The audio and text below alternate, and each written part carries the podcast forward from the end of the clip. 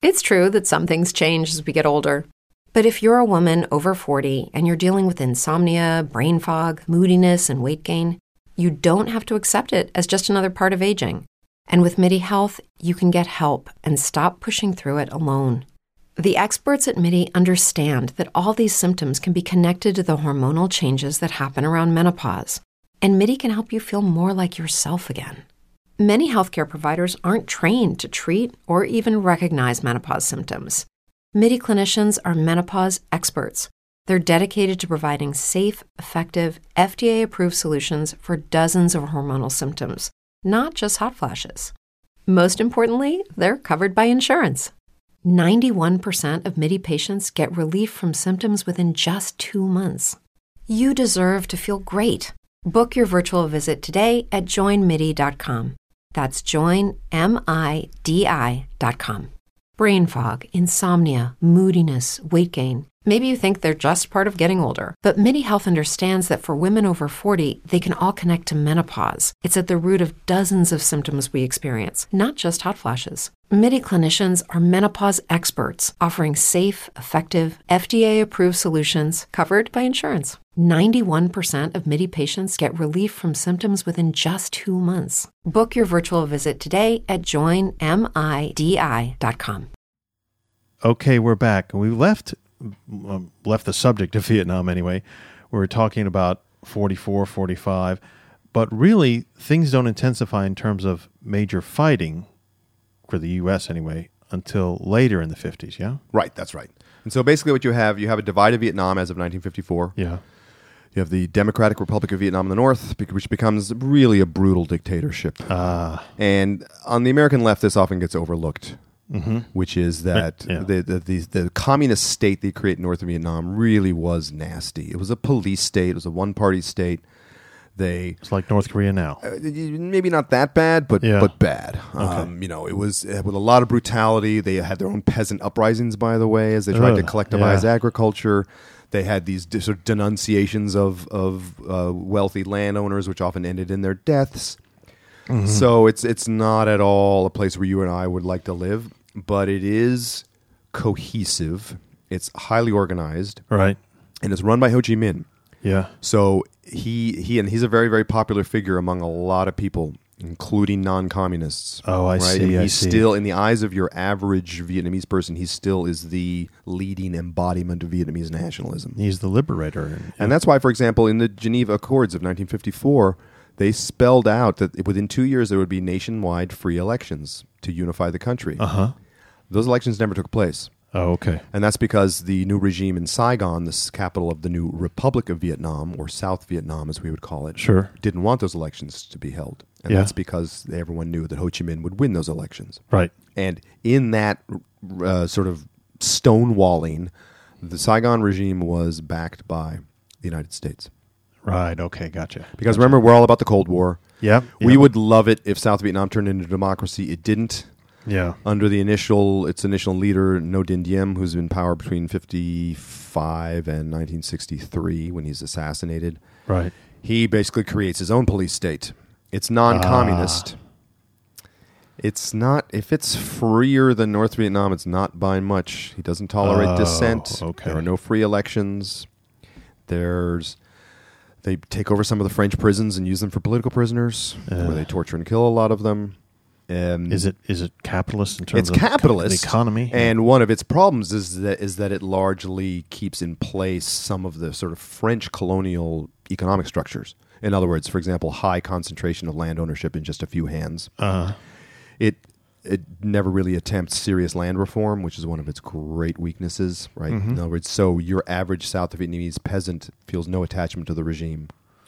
holy cow! And keep in mind also there's a religious issue because the Diem regime is they're all Catholics. Yeah. And you had a Catholic minority in Vietnam, a Catholic minority in the South, certainly, which got bigger because a lot of Catholics fled the North. Not surprisingly, after Oh, course, yeah, 1954, sure, there was sure, this yeah. period of s- where sort of open migration was allowed. Yeah. hundreds of thousands of people with U.S. help left the North. We made a lot of propaganda hay out of it. Mm-hmm, But there were entire Catholic villages that just sort of lifted up roots and moved to the South. Wow. But still, that's only about 10% of the population in the South. That's DM's base. He's very popular among Catholics. Yeah. Not at all popular among the 85% of his people who are Buddhists. Oh, right. And this Right. is going to right. become an issue later on. But basically, the United States now, uh, this, this country is also en- entirely dependent on the United States for its survival in terms of economic and military aid. South Vietnam. South Vietnam is. And so fast forward to 1959, 1960, where Ho Chi Minh decides that the only way we're going to be able to reunify the country is by force. Oh, I see. And so you still had some remnants of the Viet Minh who remained behind in the South. Yeah. A lot of them went, went north in 1954, a lot of them remained behind. And a lot of these are Southerners. They're Right, native to right. the South, but they're Okay. fought for the Viet Minh. They may be communists, they may be not, but they fought for the Viet Minh. They they and they see this regime in the South as sort of artificial, Yeah. and backed by foreigners, and not truly nationalist. Diem actually was a nationalist. Yeah. He had a lot of nationalist credibility, which historians have been paying attention to in recent years. He had lots of problems. His true nationalism was not one of them. Oh, right. He just want he wanted to reunify Vietnam under sort of non-communist Catholic rule, basically. Right. Right. So you have these two competing visions. Anyway, so 1959, 1960, the you have the new organization formed called the National Liberation Front, Yeah. which is very much sort of uh, analogous to the Viet Minh. Right. You notice you don't see the word communist there. Yeah. It's open to everybody. It's dominated by communists. Oh, okay. They are hiding the fact that it's dominated by communists, but Right. it is open to non-communists, and there are a lot of non-communist participant participants. The NLF is going to be sort of insulted by South Vietnam and the Americans by calling it the Viet Cong, Oh, okay. which Okay. means Vietnamese communist, or and I think it's even more pejorative than that. Like it means sort of Vietnamese communist Ah. bad guy. But So Mm-hmm. Viet Cong that becomes the shorthand used by Americans and by the South Vietnamese regime. Uh-huh. Technically, it's not accurate because not all the people fighting against the Saigon government as guerrillas or supporting those guerrillas were communists. They weren't. okay, so the the liberation and National Liberation Front it means liberating South Vietnam from foreign from yeah from what they see as this puppet state run Gotcha. by Americans Gotcha. and and to reunify the country under Vietnamese na- uh, communist control. So open fighting, Open fighting. has started. And partly this is this is partly you have to lay this at the feet of the DM government, which Mm-hmm. is actually analogous to Tsarist Russia. In other words, if you don't allow legitimate above board opposition, Yeah, the only way people can oppose you is by going underground and Yeah. taking up arms. and they will. Yeah, and they will. And so, yeah, and they have this ex- they have this existing model. In fact, some of the actual people who served in the Viet Minh, because it's not that big a time period, they're a little older. Maybe maybe maybe they lost a step, but they're still they're still able to fight for Vietnamese reunification against this corrupt government in Saigon. And so they start fighting. You see, and it's slow at first. You have guerrilla warfare that starts around 1960. And here's where it gets complicated because from the get go, it is both an international war and a civil war at the same time. I know this this fascinates me and puzzles me at the same time because it seems so difficult. What's the Or- international part? The international part is you do have North Vietnam Uh huh. invading South Vietnam. Yeah. Not invading it, quote unquote, with ground troops at first, Uh huh. but supplies, reinforcements, direction to the NLF inside South, South Vietnam comes from the North. Oh, okay. I gotcha. Yeah. including down what's what's going to be called the Ho Chi Minh Trail ultimately. Yeah, and right, here's one of sure. the geogra- geography is important. This is not like Korea, even though a lot of Americans look at it like Korea. because it's divided.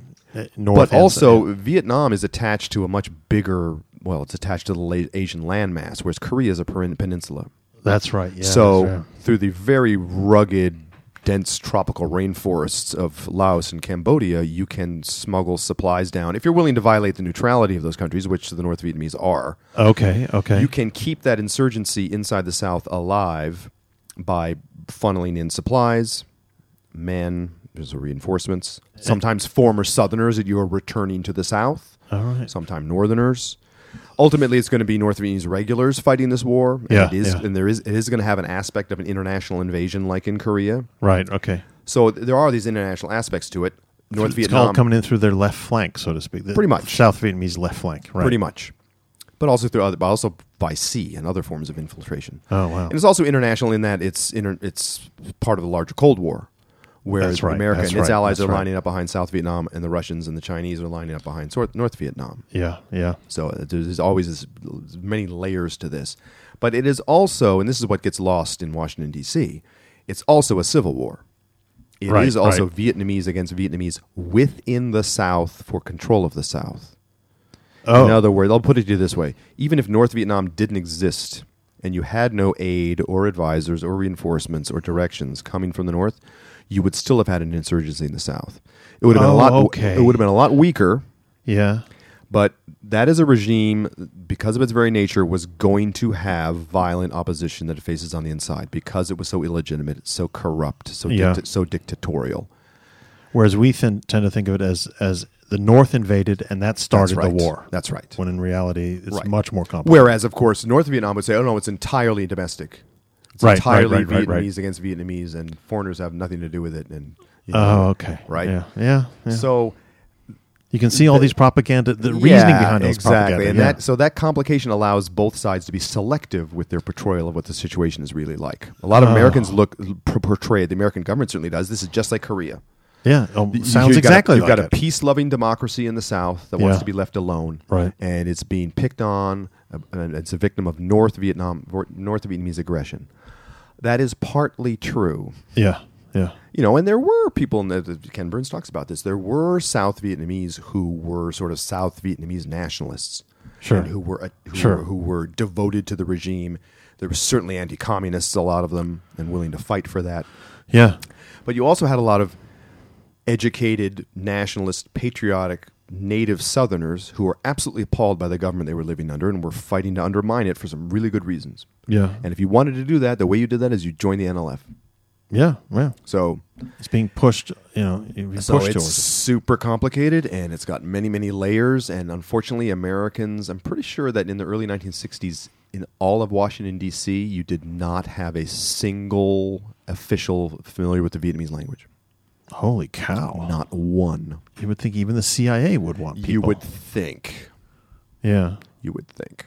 Huh. But uh, there's, and even if that weren't true, there's certainly plenty of ignorance about Yeah. Vietnamese culture, Vietnamese history, the true nature of the political system. and, there. and and because it looks from from a certain perspective, a certain ignorant perspective, it looks a lot like Korea. It's probably treated a lot Right. like Korea. And remember, this is, the United States has now been s- been sunk in several years of sort of Cold War mindset. Yeah, yeah, where where you don't recognize distinctions among communists. You can't be Yeah. a communist and a nationalist. Yeah. The world is divided into the free world and the communist world. that's right. Yeah, Right? There's a And if you- Berlin Wall. And by definition, people didn't question it. If by definition, if s- country X is part of the free world, they're free. They're democratic. they're just like us, and they deserve our support.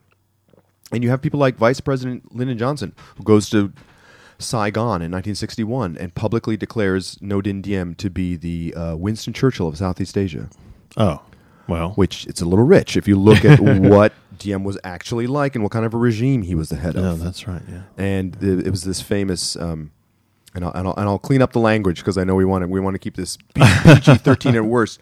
But Johnson, after he made that that uh, that comment, was asked off the record by a reporter, like, I mean, come on, Mr. Vice President, you don't really believe that, do you? yeah, And Johnson essentially said, "Look, he's the only boy we got out there." yeah, which is really telling and actually true. In other words, we had backed Diem as he systematically eliminated all of his domestic opposition. And so now we had no choice in South Vietnam. We had to rely Sure, on him. sure. He was the sole strongman. And so what is it? Sink or swim with no din diem. That was the that was the slogan, uh, the cynical, cynical slogan among American officials. And so we shovel more and more aid his way. Yeah. A lot of this aid which gets squandered or used against his own people. So basically, in the late 50s into the early 60s, U.S. aid to the Saigon regime under Diem increases, increases, increases. And we send in our first military advisors. Okay, what what year is that? The first military advisors yeah. really. It's in the late 50s. I know that, for example, on the Vietnam Memorial in Washington, D.C., the Yeah. first names, the first American military personnel killed in Vietnam in 1959. Oh wow, There was an OSS guy, by the way, killed in 1945 yeah, by mistake. Actually, killed killed by the Viet Minh by mistake. Yeah. In uh, September 1945, but he's he's not on the wall. The first military advisor was 1959. Oh, okay, At first, it's just a few dozen. yeah, yeah, Not to, not to not to uh, you know. No, yeah, I'm eliminate the sorry. importance Uh, of these right. things. I mean, and, and, and our, our deepening involvement really is gradual Yeah, yeah. Okay, gotcha. Yeah, and it's incremental. And, and that's important because when you take a certain step, it doesn't seem like a big deal. yes. It, Only looking back after you've taken several of those steps does it look like a big deal. and seems almost inevitable. Right. Oh. Right. And remember, 1961, we have a new president, John F. Kennedy, committed to fighting the Cold War around the world. Yep. Yep. He's big on the Green Berets, a lot of whom were sent to Vietnam. Oh yeah, that's right. I forget. His, we talked his- about it in the JFK episode, but basically the U.S. commitment. He doesn't Americanize the war. He doesn't send in ground contract combat troops, even though he gets a recommendation to do that. Oh. He declines to do that, but he does increase the U.S. commitment. Aid goes way up, both military and economic. Number Yeah. of, number of advisors goes from thousand to about sixteen thousand. So we're increasing our commitment.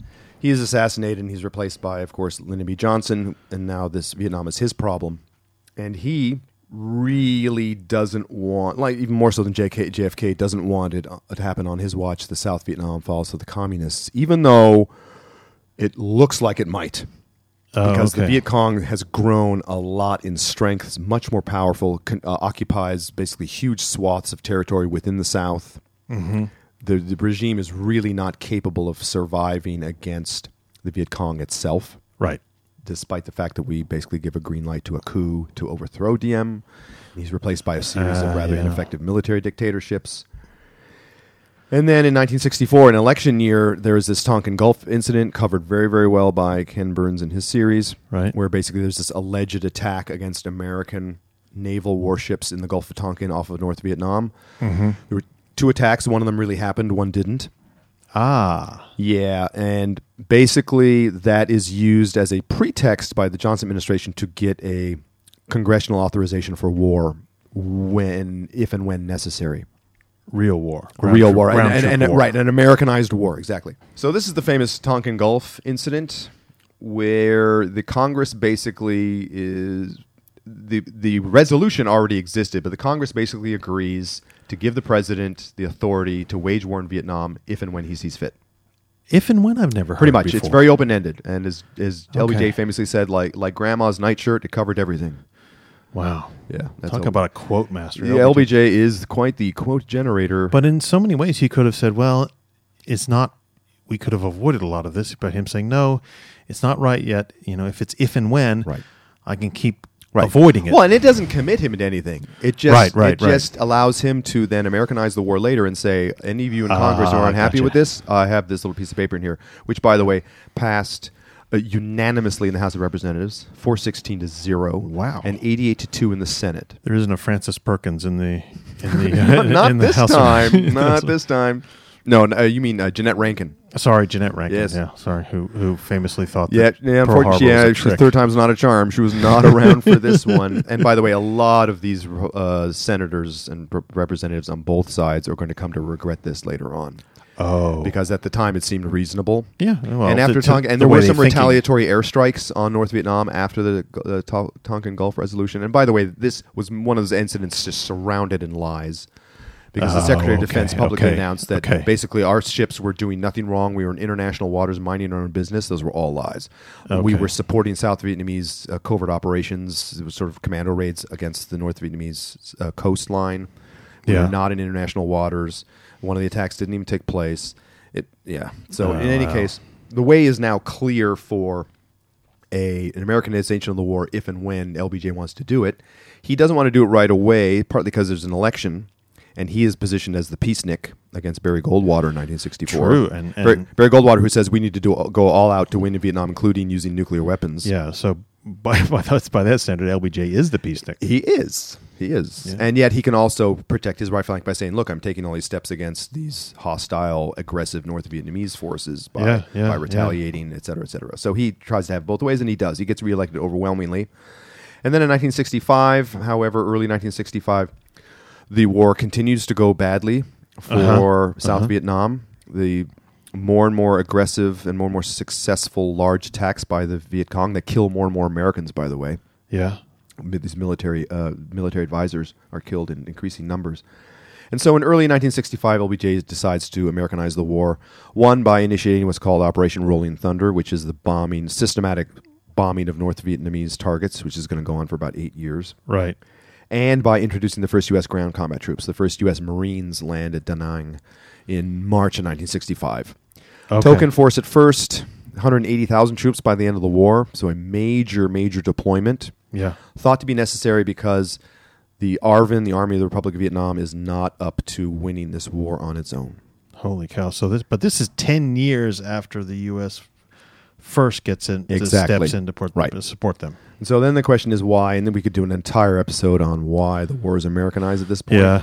I'm just going to Yeah. rattle off the reasons real quick. Okay. One is that this is the this is the Cold War and containment is the U.S. policy. You Right. stop communism wherever it is. Right, right, Communism right. is a monolith. You can't pick and choose. That's one reason. Yeah. There's a widespread belief, certainly with LBJ and his White House, in the so-called domino theory. Yeah. that if you let one country fall to communism, the next next will fall like dominoes. Especially in his mind, those countries all jammed together like exactly in, like in right. It'll, it'll Southeast spread to Asia. Laos and Cambodia, and then Thailand, and then Malaya, and then and he actually said at one point, like, and, and before you know it, they're in Honolulu, which is a bit of a stretch Yeah. geographically, and it shows you how little thought has gone into this. But it was a very powerfully held set of beliefs. Credibility is an overwhelming reason. In other words, even if you don't think South Vietnam itself is very important, you have to remain retain your credibility in the Cold War with your quote unquote important allies. Yeah, not to mention credibility within within Washington D.C. That's circles. right. There's also the question of domestic credibility, but the idea is that y- we may all agree South Vietnam is not inherently important piece of real estate, but Yeah. if we the idea is that if you are I use the nine the 911 analogy. If you are if you have established yourself as the Cold War 911, the, the Oh, emergency number, You've got to answer it. got to answer it. You Every can't say time. uh, you can't say oh, no. I, I'm looking at I'm looking at the caller ID and I'm not going to answer that call The if and when doesn't apply. right? Because then, if the chips are down, and say the Soviets crash across the Iron Curtain and invade West Germany, and our and our allies don't believe in the American guarantee, then what happens? Yeah. Yeah. Now, of course, one of the many ironies here is that almost immediately when we Americanize the war, the British and the French are telling us to get out. yeah. Sure. Sure. In other words, we don't even listen to the people who we are trying to impress, basically. You mean they advise us to get out? Right. They, yeah, they advise us to get out. They don't say get out, Yeah, 'cause and, it's and an they're arms also fight. looking at the big picture. Like th this war, you're not going to be able to win, and you're basically flushing all of your superpower resources down this toilet labeled Vietnam, and that doesn't help any of us who are on your side. Uh, yeah. so, and then there's also, d- as you alluded to, domestic politics. People like JFK, LBJ, even more so, they grew up in the early Cold War politically. Yeah. They remember what happened to Truman when he, quote unquote, lost China to communism. Yeah, they don't want yeah, that happening again. absolutely. They're absolutely terrified for a good reason what the Republican Party would do if, they, if, if the Democrats say, look, this is not a war we can win, it's not worth fighting. Yeah. Yeah. Well, we forget. We forget. We think of JFK and then even LBJ who was older as 1960s people, but really they're 1940s, They're 1940s 50s. people. Yeah. They're, They they both get. Uh, I mean, LBJ earlier, LB, Yeah. uh, JFK later, but they they're Democrats. They know how powerful anti-communism is as a domestic political tool. Yeah, they've yeah. seen it themselves many many times, and they don't want to become become a victim of it. And then finally, just I will call it American arrogance. Um, it's not. cl- In fact, there's lots of lots of reason to believe that LBJ himself doesn't think the war can be won. The, Hmm. the Ken Burns series has a lot of his uh, phone conversations yeah. that are, but the tapes are available now. You can listen to them online, and a lot of them they're they're, they're kind of hard to listen to because they're, they're he's agonizing over it. He, he's not Oh, at right, all yeah. when I you know when I say Americans are arrogant, it's not like he's oh we can we'll be home by Christmas. There's none of that. He worries that the war is unwinnable, but he feels like he has no choice. He does have a choice. Yeah. Sure. Historians are pretty clear about this, but he feels like he doesn't have a choice. Home by Christmas is originally a Korean War phrase. Uh, oh no, I think even earlier than that. Oh, In- okay, in okay. Wars. Oh, mo- wow. Okay. Um, All uh, right. during World War II, a lot of people believed the war would be over by Christmas 1944 at the Yeah. time of Yeah. Bridge Too Ugh, Far. But yeah. in any case, so we have a lot of reasons why the United States Americanizes the war. There is, in the mi- American military, there's a fair amount of arrogance. There's a belief that, yeah, the French lost, but they're French. oh. All right. Once- Right. Once we send in, and, and yeah, sure, Arvin can win on his own because they're Arvin, but if you send in American combat troops, you know, best troops in the world, highly trained, highly skilled, Yeah. will be able to um, stick it to the Viet Cong. okay. But big context, American is a modern army designed to fight modern armies, not designed to fight guerrillas. Ah, right. Yeah. And so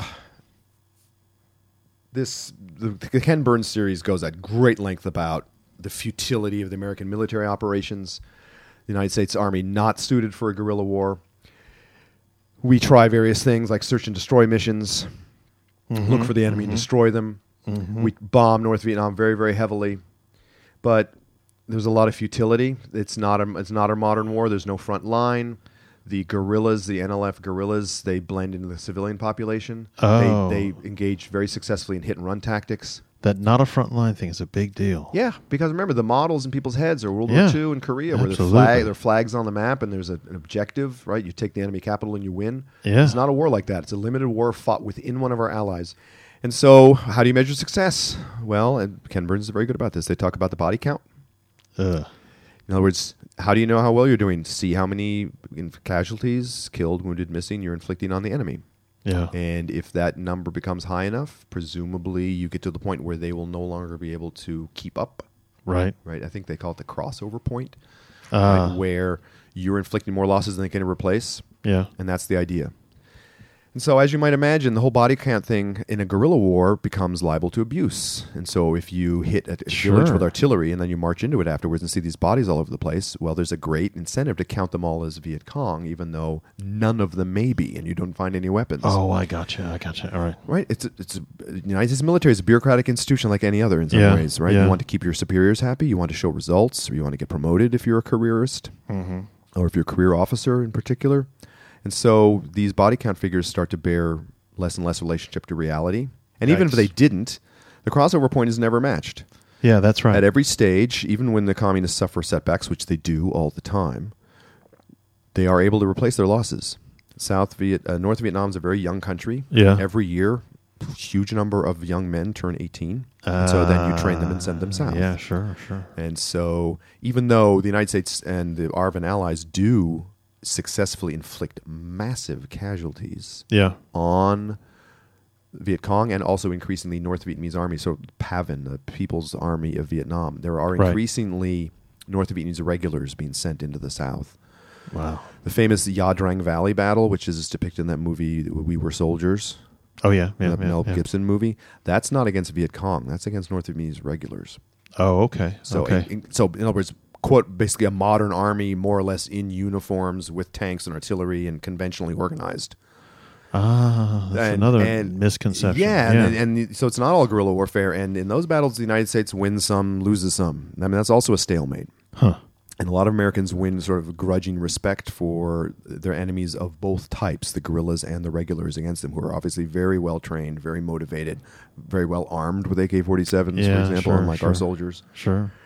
And so uh, throughout this time, so in the South Vietnam is being ravaged in these years, 65 to 67. The United States bombs very, very heavily within the South in support of its own ground operations. Trying to get at North Vietnamese incursion. Well, well, th- in support of its own ground operations of, see, okay. of whichever Oh. type, whether you Oh, I fight gotcha, against guerrillas gotcha, or gotcha. North Vietnamese regulars, sort of uh, sort of airborne artillery. Right, right, Yeah, right. And the United States is compensating. Basically, it's it, it's doing what it does best, which is uses its formidable mili- uh, sort of firepower.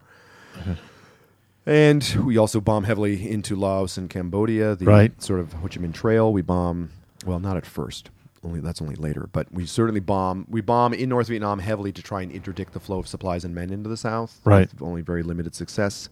The North, by the way, devotes a massive effort to repairing trails and roads. And they get to the Ah, point where they yeah. are pre-positioning huge mounds of gravel and dirt and shovels Because they know they're going to be bombed. because they know sometime. they're going to be bombed. And so what happens is once the once the all clear is sounded and the bombers have left, immediately huge teams of people go out and f- are filling craters. Oh, Because you go online, a, a, the typical bomb crater left by a B fifty two bomb yeah. is a massive crater. It's like thirty feet in diameter and like Sure, ten yeah. feet deep. And by the way, would often fill with rainwater, and then people would step in them and drown. Oh, Yeah, You- they they basically swallow you because you Ugh. know muddy rainwater. You don't know how deep it is. Oh, no, You they- can't- yeah, you can't, that's see- the- you can't see through it. You can't see yeah. that it's actually this really deep, large hole. Anyway, and, and throughout this period, the South Vietnamese government eh, it has some elections now and then, but it's still pretty feckless and still pretty corrupt and still really undemocratic and faces all sorts of internal dissent. It still has political prisoners.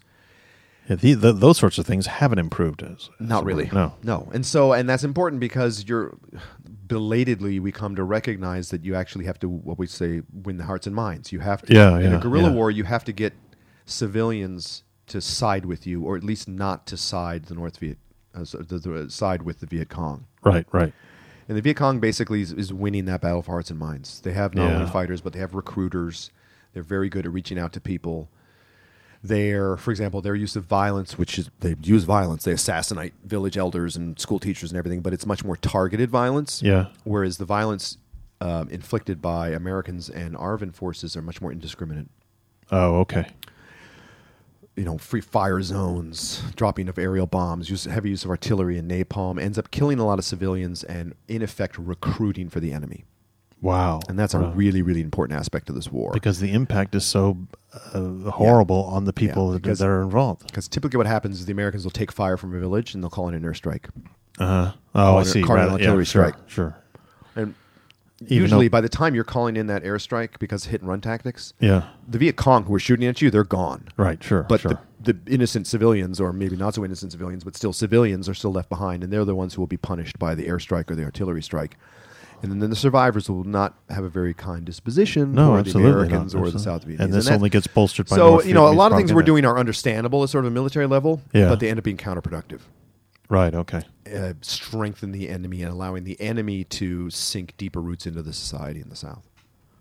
So what what then is going on in the U.S.? We're talking sixty-five to sixty-seven, eight now, right? That's right. These sort of peak years of American military involvement, sixty-five to sixty-seven. Are people start? You know, are people starting to protest already? Are they starting to notice? Yes. What are the impacts? You are actually you see protests almost immediately.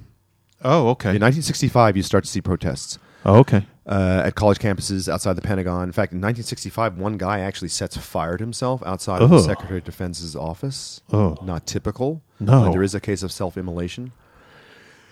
But Presumably he died. yes, yeah, he was like a 32-year-old engineer who was so unhappy with the war he set fire to himself right below Robert McNamara's office. Ugh. Yeah. You don't the the protests aren't as big as they are later on, Yeah, yeah, yeah. but they're big and they're growing. And Oh, and right. as the American troop level goes way up, as the draft calls go way up, as the number of dead coming back goes way up, certainly. And by the way, there's a real interesting parallel between Vietnam and Korea in this regard. In both cases, once the number of dead topped 10,000, Yeah. you see a sudden serious increase in the war's unpopularity. Oh, it's like that's a tipping point. Yep. No, that's that's a sample of two, Yeah, sure. Well, yeah. but it is an interesting parallel that uh, when the war. And by the way, and one of Johnson's problems is he's trying to wage this war on the sly. He does not whip Yeah. up the American people. No. You don't have a total mobilization. He wants to try, try and sort of get away with a war with minimal impingement on the American public. Yeah. And so people aren't fired up. And so a lot of people don't understand why we're there once the war starts to go badly Oh, okay. and once Okay. the number of dead start to affect more and more people, right? Ten thousand dead. That's a lot of relatives. That's a oh, lot of that's a sure, lot of sure. acquaintances. That's a lot of families that are affected, and it starts to go up and up and up as the fighting intensifies in '66 and '67. Uh, and so already by 67 certainly american society is really starting to fray Right. a lot of s- not just social unrest but just a lot of disagreements in the society and even within families Yeah. as you know the parents will say of course we have to fight this war and the kids will say no dad you're wrong Yeah. and those sort of conversations around dinner tables start to get ugly Mm-hmm. let's keep in mind there are very few restrictions on journalists in the war That's right, certainly yeah, compared to yeah, later yeah. so this becomes a television war Yeah. it's yeah. brought into american households Yep. and americans are, their, their introduction to vietnam is all this sort of mayhem happening on their television set Yeah. it's very, very unsettling. So America's re and for other reasons too. Remember, there's a lot else going on too. Oh, absolutely. There's racial Absolutely. conflict. The racial conflict. Yeah. There's the Great Society, and there's the counterculture, and all these things also start to sort of coalesce at the same time in 1967. And um, in late '67, the Johnson administration launches this public relations campaign because the support for the war is dipping. They try and prop it up, Right. and they try and prop it up by s- by spin Uh-huh. by telling a story that, as one person famously said, "There's light at the end of the tunnel." Uh, right. Yeah. In other words, that yes, we've t- deployed a ton of troops there. Yes, this is costing a lot of money. Yes, we've lost a lot of lives, but it's all worth it. Uh, we're winning. We're starting to see progress. We're, s- we're, we're basically approaching the crossover point if we haven't already. Look at the body count. Look at all the, look at all the enemy killed. we're doing fine, and that's the situation in late 1967, and it's a really bad setup for what happens next. and what happens next is 1968, which is so so tense in so many ways, and things tend to get a little bit worse. But let's take a station identification break for Buzzkill Nation, and we'll be back in a minute. This is Mary Todd Lincoln. President Lincoln is indisposed at the moment, but he asked me to remind you that Professor Buzzkill is part of Entertainment One's podcast network and is available on iTunes, Apple Podcasts, Spotify, Google Play, and all major podcast apps. Please subscribe and leave him a review. Please also go to professorbuzzkill.com to support him on Patreon, to subscribe to his email notifications, and to shop the Buzzkill bookshelf. Follow him on Facebook, on Twitter at Buzzkill Prof, and on Instagram at Professor Buzzkill. Thanks for listening. Okay, we're back. And you know, Buzzkillers, I, I've never understood how the country survived 1968 as a whole. And this is a, a, what happens in the war and its reaction and its impact in the U.S. is all part of that. Professor, it just seems to get worse and worse. It does, and there's there's so many layers and so much going on. It is um, it is amazing. It must have been. I mean, I was only what five at the time. I- It must have been Yeah. amazing to have lived through, but. 68 is so important because remember there was as i was saying there's this lead up in 67 where the official message from president johnson from his top generals et cetera, is that basically we're winning Yeah. that we're or we're certainly seeing serious progress right. and he does. I'm pretty sure if you look at the public opinion polling, Johnson does sort of stop, stop at least stops the bleeding. In other Okay. words, then in terms of like his approval rating and approval for the war, Yeah. those numbers look a little bit better in late '67. And then at the end of January 1968, all hell breaks loose with the famous Tet Offensive. Right. Now, Which is- Buzzkillers will need to know what that is. Tet Offensive. Tet is the the Lunar New Year in Vietnam. It's Right. equivalent. It's equivalent Right. to Chinese New Year. Right. Okay. Yeah. Happens at the end of January 1968. This is the occasion on which the Viet Cong, d- directed from Hanoi, launches this all-out assault on South Vietnamese cities. Okay. Oh, I see. Now they've been they've been dominating in the rural areas because they're a guerrilla movement, right? They can hit and run. They don't s- hold and seize territory. They Sure. stay away from the cities f- because that's where Arvin and U.S. forces would have such a huge advantage in terms of firepower. Right, okay. City fighting is something U.S. Army is- knows how to do. Yeah, sure. And and it seems seemed more strategically logical, so to yes, speak. the idea. If you're wondering, like, what's going on here, the idea is in Hanoi with Le Duan and the, the s- Vietnamese leaders who who order this thing. They think that Viet, South Vietnamese society is so corrupt. Well, no, the government is so corrupt and society is so alienated that if the Viet Cong moves into the cities, they'll trigger an overall general uprising. Oh, okay. Again, No, part of the Civil War part that we don't talk about. Yeah. And in other words, the time is ripe. If we just push hard into the cities, yeah. the South Vietnamese government will collapse. The Americans will have to withdraw, wi- withdraw, and will win the war and reunify the country. Uh, gotcha, gotcha. Epic miscalculation. Okay.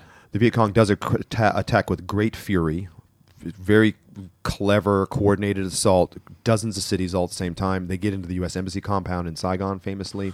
Oh, right, They right. seize in con- control of some entire cities like Hue, which is like the ancient, the ancient um, imperial capital in the middle of the country. yeah. But the population does not rally to them. Ah.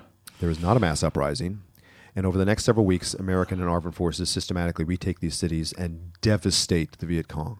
Let's remind Buzzkillers, I know but, but this was before the break, but Arvin is the, is The South Vietnamese Army, the Army of the Republic of Vietnam. Yeah, Yeah, those right. are our allies, RVN. and is who the are, and acronym. who don't get a lot of respect, and it's a little unfair. Which, once again, also mentioned in the Ken Burns series, to its credit.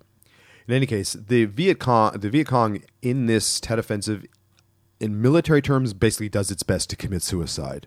Ugh.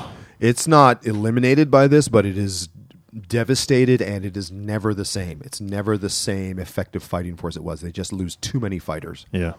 And you know, they you know, the- the guerrilla forces are not designed to seize and hold urban territory.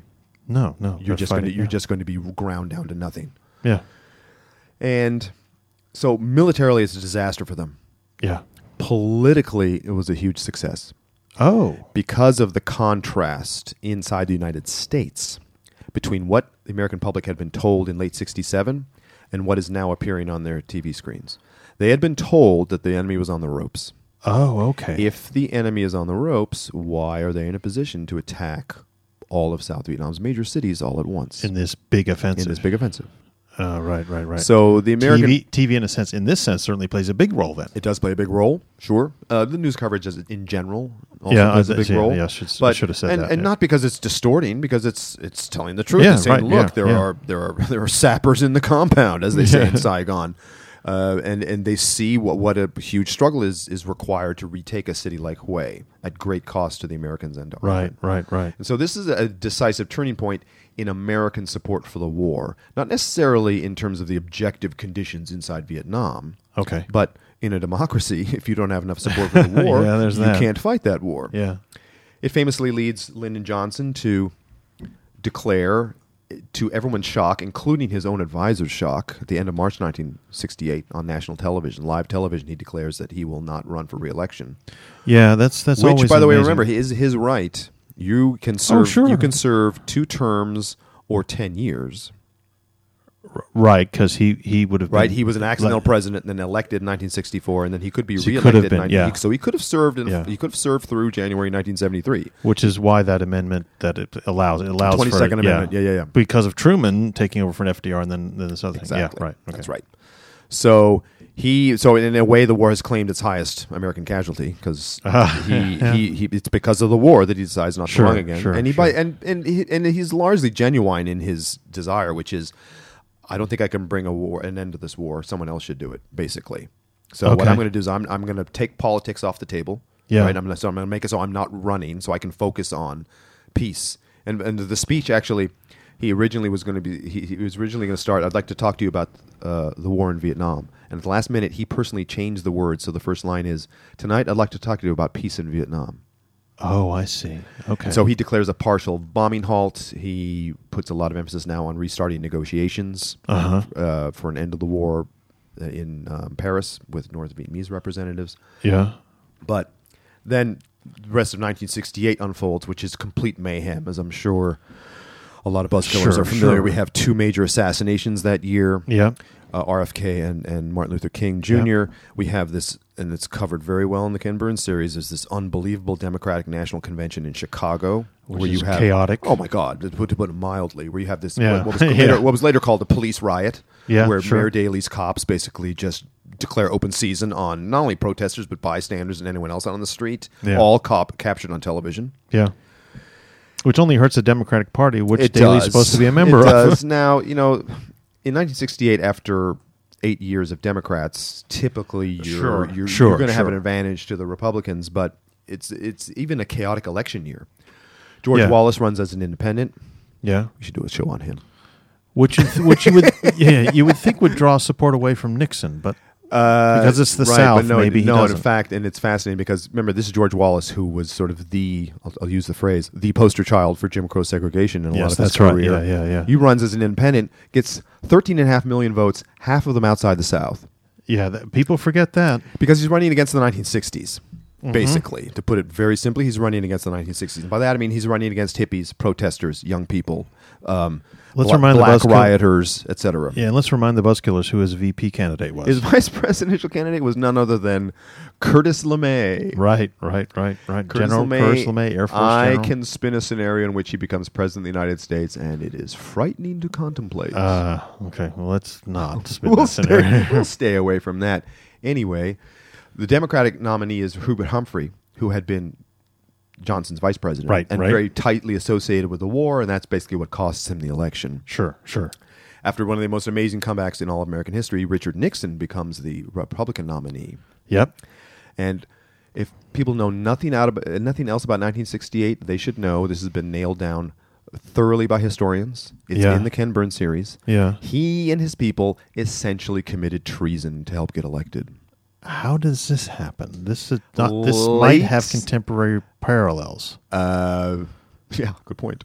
Late in the campaign, Yeah, Johnson finds out because of FBI wiretaps and through other sources yeah. that the Nixon campaign people have been behind the scenes coordinating with the South Vietnamese to basically blow up the peace negotiations. Yeah. basically the Ni- Ni- not Nixon himself, Nixon campaign Carefully related to be- people Yeah, yeah, careful to. contact the TU, it's the TU regime in Saigon, and basically Yeah. say, look, don't cooperate with these ongoing peace talks right now. Yeah, We'll get elected and you'll get a better deal from us. Ugh, we should have a sh- just a 1968 show. We should. We really ought to. In any case, this this is not supposition. This is not conspiracy no, mongering. no, this, this is, is- this is well documented. There have been entire books, certainly entire articles have been written about this now. yeah, It's quite clear. And by the way, uh, Johnson, and this is in the Ken Burns series, we have the phone call. Johnson calls Nixon and asks him about it, and Nixon flat out denies it. Lies, well, understandably, lies to Johnson, like, I Sure. have no idea what you're Sure. talking about, and that would be awful if it happened. It was happening. Now, did Johnson have the problem of I can't reveal this because it would look like interference in the election? No, he has the problem that he can't reveal how he found out, Ah. like FBI wiretaps. oh yeah, yeah, yeah, yeah. yeah, No, Uh. and Johnson Johnson came close to revealing publicly. yeah, Yeah. Which would have ended Nixon's. Yeah. Correct. Oh, Uh, yeah, yeah. Well, certainly. Now, we don't know how actually close to peace they were. How Yeah. close to peace they were. Yeah. We do know that the Nixon people conspired to jam the peace talks in order to get elected. Whew. I would say that it's possible this is worse than Watergate. Depending, seems depending to upon be. how Uh, depends depending on how you define worse or bad in terms of American politics Mm. Yeah. it's quite clear that had this been, but by the way, it's also possibly illegal. You're Yeah. not allowed to make your own foreign policy No, as an no, no, individual. no. Uh, that may be a violation of the Neutrality Act. I'd have to look into that. Well, we don't know if the peace talks would have worked, but certainly there's a death toll after the peace You're talks that not might be laid at allowed- the. Yeah, I mean- right, right. Under U.S. law, uh, dealings with foreign governments have to be official. Yeah, yeah, You can't, Uh, that's you right. can't yeah. go freelancing that. No. Uh, Now, it might have been difficult to prove it or convict, but it's possible that's not just immoral, but illegal. Yeah. Whether it's treason or not, I don't know. It doesn't look very good. No, It no. really doesn't, and is yet another mark against Nixon. And it's important, too, because big picture, a lot of our presidents over time look better and better and better with history. Yeah. Like Truman, for example. Sure. Nixon, worse and worse and worse. Yeah, when, when stuff There's- starts to come out, stuff There's- starts and to there are come people who out. try to sort of clean him up and there are people who try to contextualize him and look at all the good stuff yeah I'm, I'm aware of that the more we learn about him the worse he becomes Yeah. and this is part of it in any but it case becomes Nixon's war. it becomes nixon's war he becomes president january 1969 he had in the 68 campaign he had promised famously peace with honor which is a Yeah. Mm-hmm. brilliant slogan because it's like we'll uh, end the war but we won't lose and so then you have maximum appeal right Right, sure. Uh, yeah, yeah. he, he really has no he says he has a secret plan to win the war which is also super childish in the campaign Yeah, yeah, Oh, that's but right. uh, he gets away with that too. He doesn't have a secret plan to win the war. He tries new things. Yeah. He tries to reach out to the Russians and the Chinese to put pressure on Hanoi. Doesn't work. Yeah. He tries his famous madman theory. Doesn't work. Oh, yeah. He tries to broaden the war into What, loud- what, what was the madman theory? the madman theory is play a good cop bad cop game with the North. Oh, Vietnamese. okay, okay. Make it look like his advisors are sane, but he's insane and he will do anything, and to scare the North Vietnamese into making concessions. That's really weird. Yeah, it is really weird. And lots of scholarship on this recently, by the way, the whole madman theory. Anyway, he also tries he bombs more heavily in the north. He bombs Yeah. close he bombs close to the Chinese border. He, you know, risks risks killing Chinese and Soviets the way LBJ wouldn't. Right. He secretly bombs Cambodia, quote unquote secret. It's not Yeah. secret from the Cambodians or the North Vietnamese. It's No, secret no. from the American people. He does that for years, trying to Yeah. bu- you know, disrupt the Ho Chi Minh Trail, etc.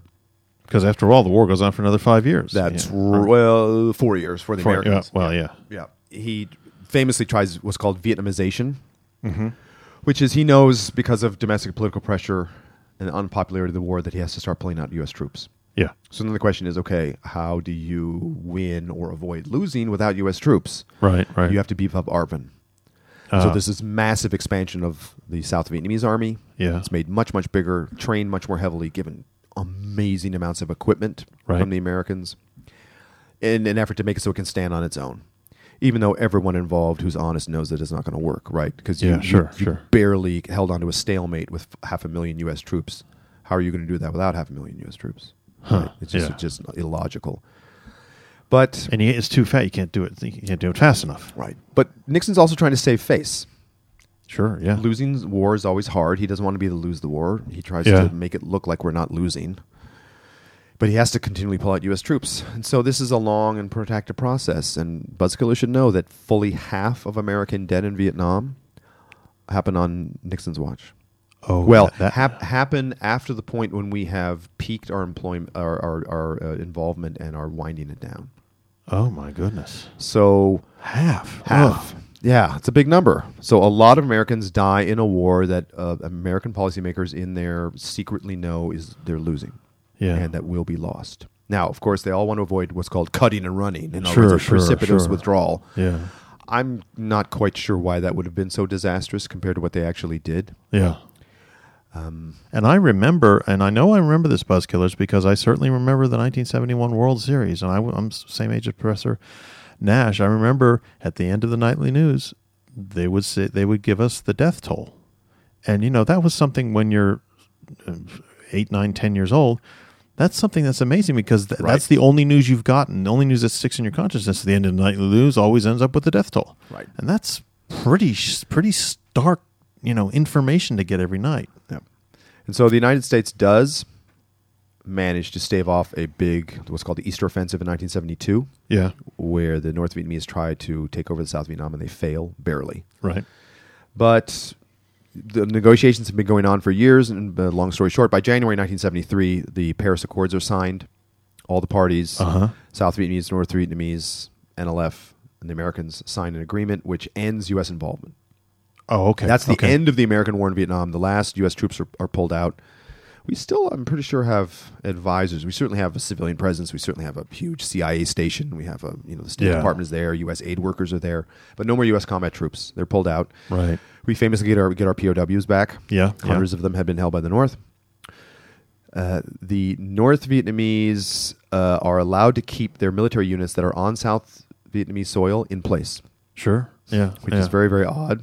Yeah. and because a lot of people look at this and say, "Well, what How's that- hap- how is that- Yeah, yeah. how does that work long term? Aren't they in well positioned to resume an offensive and clobber South Vietnam thereafter?" Exactly, yeah. and that's well, that's because course. that's true. Yeah. Uh, Ni- Henry Kissinger, who was Nixon's uh, s- national security advisor and then later Secretary of State, famously said, "What we need is a decent interval."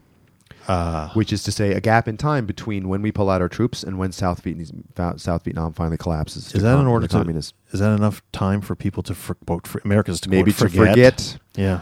or misdirection or so with- so there's not Yeah. a one-to-one link Oh, like, gotcha. oh Right. it collapsed because we pulled out Wait, we can sort of sort of maintain this lie so south vietnam Yeah. doesn't collapse finally until the end of april 1975 when famously the last u.s personnel and some of their vietnamese allies are helicoptered off the roofs i'm sure Yes. people have seen pictures like this very Yes. famous event the fighting that actually resumed in 1974 Yeah. but what do you know? South Vietnam was not capable militarily of protecting itself without the presence of Americans.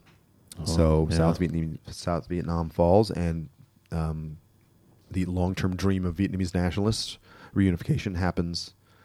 End of April 1975. So, uh, Vietnam is now unified under communist rule. Okay. Well, and the, that's the end of the war. But obviously, there's much more to the story. well, it's not it's certainly as you say, it's the end of the war, and it- but it's not the end of the story. And we're going to take up more of the story in part two of our Vietnam show, which Professor takes up, which, which we're going to discuss. We're going to discuss uh, myths, misconceptions, other misunderstandings about the war, Yeah. and sort of fill in some of the holes. And so, please, please, t- well, turn in to tune in every week, Buzzkillers, but definitely tune in for that one. Talk to you then.